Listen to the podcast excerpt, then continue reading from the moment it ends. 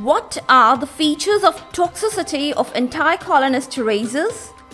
How can you manage and treat such harmful, dangerous, toxic states of organophosphorus compounds, specially?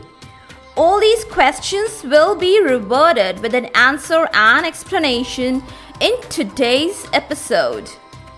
So, as you sail away along the end moments of your cholinergic journey, I hope and wish it was a bon voyage.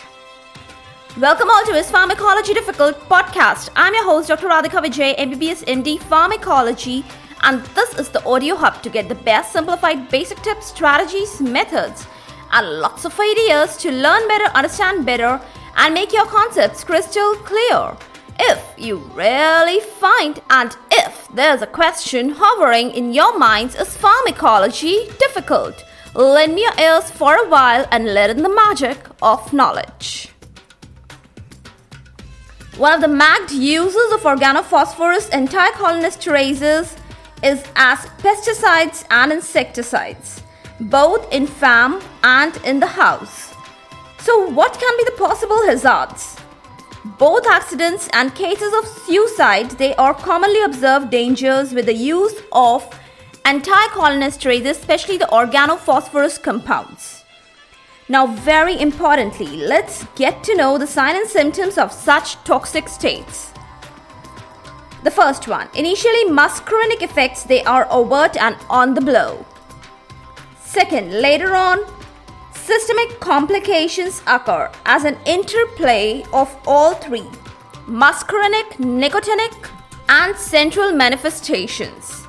So, exactly what happens?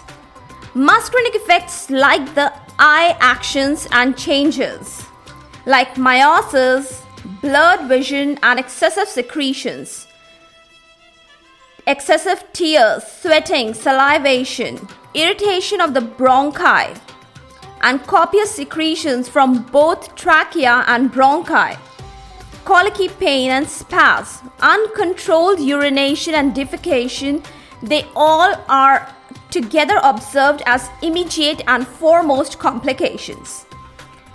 Next step cardiac system is affected with low blood pressure, increase or decrease in the heart rate. That is, they can be tachycardia, they can be bradycardia, and finally, arrhythmias, collapse, etc. happen. Lungs get affected with signs and symptoms of paralysis of respiration, which is the main cause of death in these cases. Now, lungs are affected at both the central and the peripheral levels. Now, this happens at both the central and the peripheral levels. Weaknesses of muscles they are evident along with the fasciculations and central nervous system is badly struck. There is high level of affection with overt loss of orientation, unsteady gait, ataxia, tremors. There are episodes of convulsions and finally lethal complications can occur.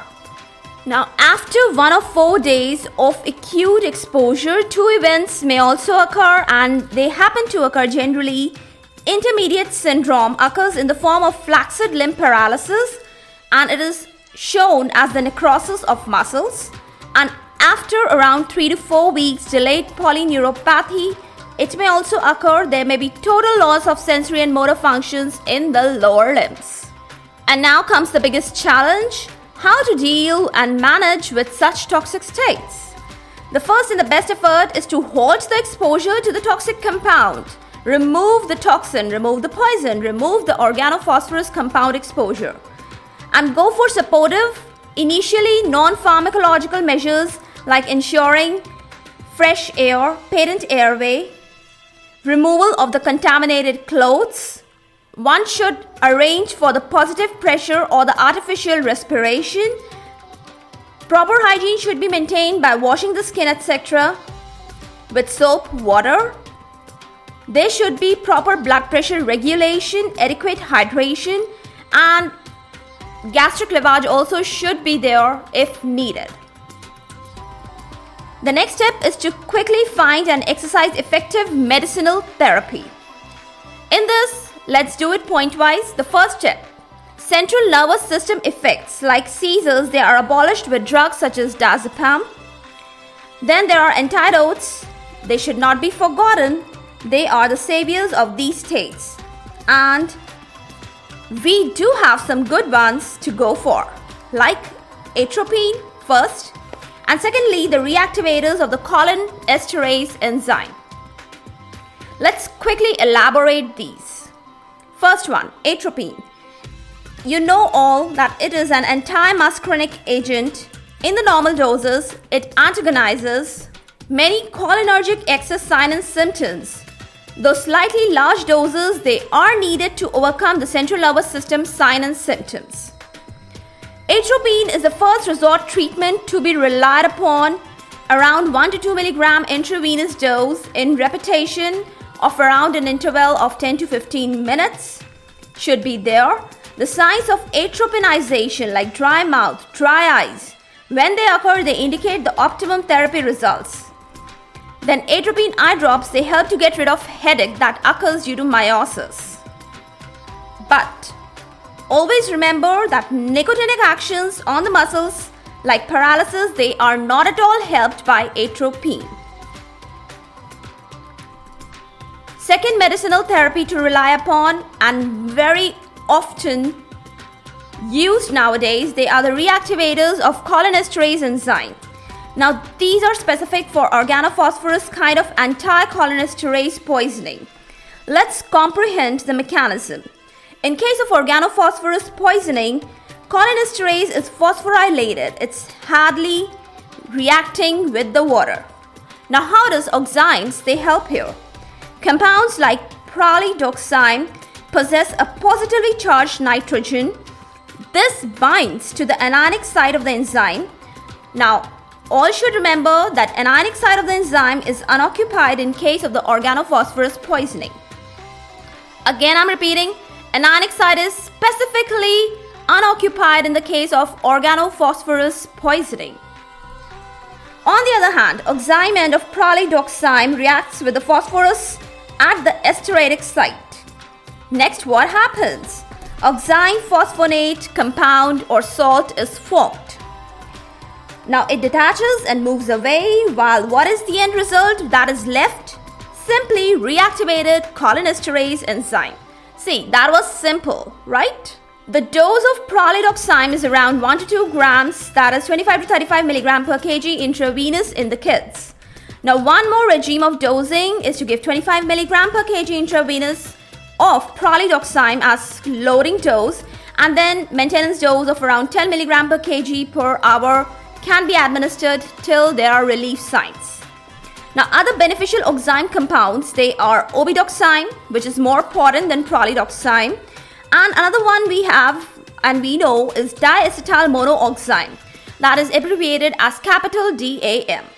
Now, the nature of diacetyl monoxime is lipophilic. Okay, I will talk about this more in coming seconds.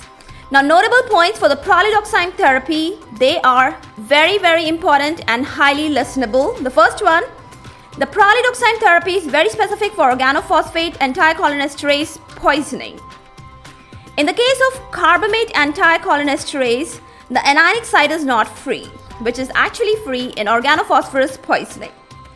Now, another point to note in this case is in case of carbamate and anticholinesterase poisoning, the pralidoxime may not only generate a sort of a reactivated carbamylated enzyme, but that may also possess little anticholinesterase property of itself. And that is very, very hazardous. Okay? So, what is the inference? That pralidoxime is highly contraindicated in the carbamate anticholinesterase poisoning. I repeat, the inference is that pralidoxime is highly contraindicated in carbamate anticholinesterase poisoning.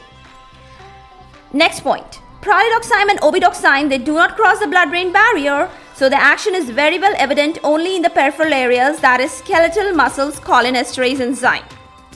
While I told you that diacetyl monooxime is lipophilic, and it has an added advantage to cross the blood brain barrier and it can even show effects on the central cholinesterase enzyme. Next point. The therapy of these pralidoxime, it should be done promptly. It is very significant and it does significant reactivation if the administration of this therapy is in around 12 hours of the poisoning. The muscles they show a marked improvement in about half an hour. And another reason for the prompt therapy is that phosphorylated enzyme is prone to undergo a process of aging. I repeat, the phosphorylated enzyme is prone to undergo the process of aging, and once the enzyme ages, it cannot hydrolyze, it shows a lot of resistance to hydrolysis. Next point. Pralidoxime therapy is basically an add on therapy to the atropine therapy. The atropine is the specific and the most reliable antidote for this organophosphorus poisoning. Next point. If the poisoning occurs with the reversible anticholinesterase agents, the best therapy is the supportive treatment along with the atropine and the whole thing, the recovery, the therapy, etc., all last for few hours only.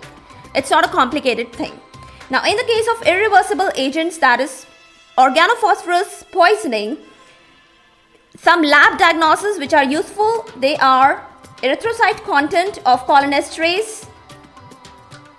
Its monitoring, its estimation is very useful and returning to the daily chores should not be allowed till the cholinesterase it exceeds 70% of the normal value.